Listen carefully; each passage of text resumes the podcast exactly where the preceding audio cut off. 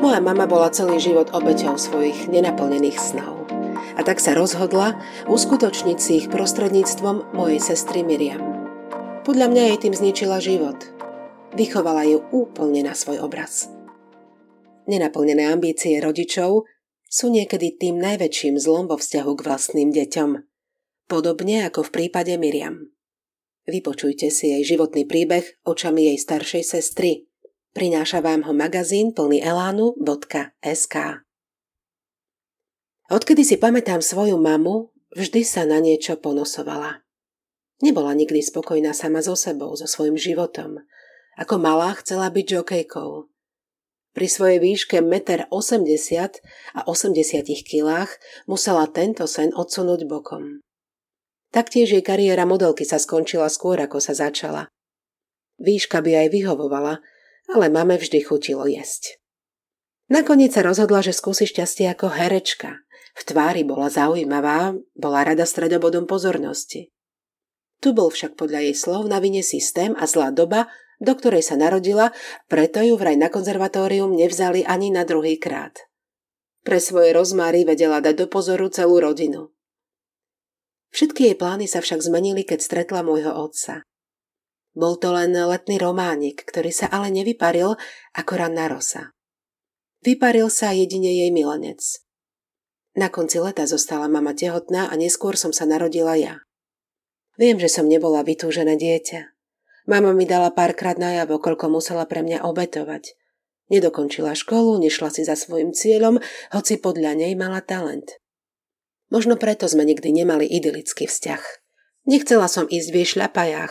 Po maturite som si podala prihlášku na vysokú školu a vzali ma. Pre moju mamu začalo tiež šťastnejšie obdobie. Odišla som z domu na internát a mama spoznala Mira, z ktorého sa počase stal môj nevlastný otec. Bol to veľmi dobrý človek. Mame by dal všetko, čo jej na očiach videl. Po roku mi obaja oznámili, že budem mať súrodenca. Trochu ma to prekvapilo, predsa len skôr by sa dalo očakávať, že správa o novom prirastku do rodiny vyjde z mojich úst. Na sestru som sa ale tešila, aj keď bol medzi nami rozdiel takmer dvoch dekád. Miriam sa narodila krásna a zdravá, nevedeli sme sa na ňu vynadievať. Možno, že už v tej dobe si naša mama predsa vzala, akým smerom bude jej dcera napredovať. Prostredníctvom Miriam si začala naplňať svoje neuskutočnené túžby z mladosti. Sen s koňmi sa rozplynul najskôr. Miriam sa týchto zvierat bála. Nepriblížila by sa k ním ani na 10 metrov. Našťastie výšku a krásu zdedila Mimi po mame. Mama sa rozhodla, že ju dá nafotiť profesionálom a fotky rozpošle do agentúra. Mimi dostala zo pár ponúk, ale nebolo to nič prevratné. A najmä modeling ju až tak nebavil, robila to len kvôli mame. Mama však neprestala tlačiť na pílu – Platila krúžky tanca, pre mladé dievča nepotrebné skrášľovacie procedúry, posielala prihlášky do najrôznejších súťaží. Čím viac sa úspech Miriam nedostavoval, tým viac ju mama poučovala, kritizovala zdeptávala. A tým viac podkopávala jej sebavedomie. Miriam videla jediný únik v jedle. Na strednej škole celkom seriózne pribrala – bola z toho sama nešťastná. Študijné výsledky mala vynikajúce, ale medzi chlapcami si ani neškrtla. Mohla len tížko závidieť spolužiačkám, ktoré každý víkend chodili s niekým na rande. V tomto období sa mama trocha zľakla. Ani nie tak o mimin fyzický a psychický stav, ako o to, že ak bude jej dcera tučná, nedosiahne žiadaný úspech.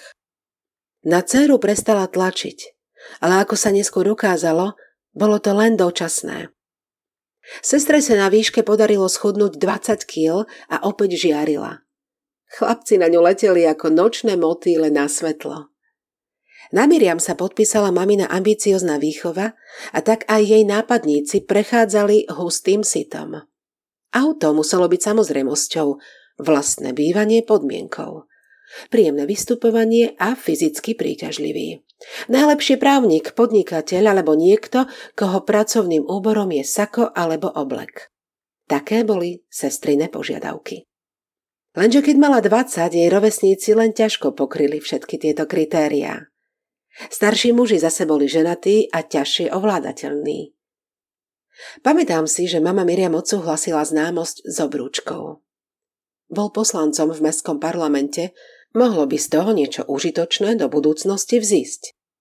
Románik trval len dovtedy, dokiaľ bolo úplne jasné, že dotyčný sa pre ňu nerozvedie. Čím viac sa sestra blížila k triciatke, tým bola opäť zúfalejšia. A naša mama tiež. Dúfala, že keď Miriam pohorela v jej profesijných snoch, aspoň sa dobre vydá a zabezpečí seba aj ju. Vhodný kandidát na ženenie však nie a nie prísť. Miriam sa začala opäť prejedať a dotiahla to na svoju váhu zo stredoškolských čias. Uvedomovala si, že šance na ulovenie niekoho solventného prudko klesajú s pribúdajúcim vekom aj ručičkou na váhe. Miriam tento rok oslávi 35. narodeniny. Žije stále bez partnera, sama so svojou sebalútosťou nad nespravodlivosťou sveta. Každá nová správa o úspechu niektorej z jej bývalých kamarátok alebo spolužiačok je pre ňu ako rana pod pás, zaklincovaná výčitkou od mamy, prečo tam tá môže a má, kým Miriam nie. Podobne je to aj so svadobnými oznámeniami. Veľakrát sa Miriam s mamou na obrad vybrali len preto, aby mohli obnoviť nevestinné šaty z požičovne alebo výzdobu len z ruží a sami sa tak uisťovať vo vlastnej dôležitosti. Ani neviem, koľkokrát som chcela sestre pomôcť, nastaviť jej zrkadlo, nech sa vidí, ako sa správa a žije. Žiaľ, odrazom bola mamina práca obrátiť ju na svoj obraz. Voľa, kedy som na sestru žiarlila, že dostávala oveľa viac pozornosti a lásky ako ja. Dnes som spokojná, že môžem žiť podľa mamy a sestry nudný život, ktorý je ale ozajstným naplnením mojich vlastných túžob. Nie túžob mojej matky. Ak sa vám tento príbeh páčil, nezabudnite nám dať follow na Spotify, 5 hviezdičiek v Apple Podcast alebo palec hore na YouTube. Ešte viac pútavých príbehov, ale aj receptov, rozhovorov i zaujímavých článkov si prečítate na webe plnyelánu.sk.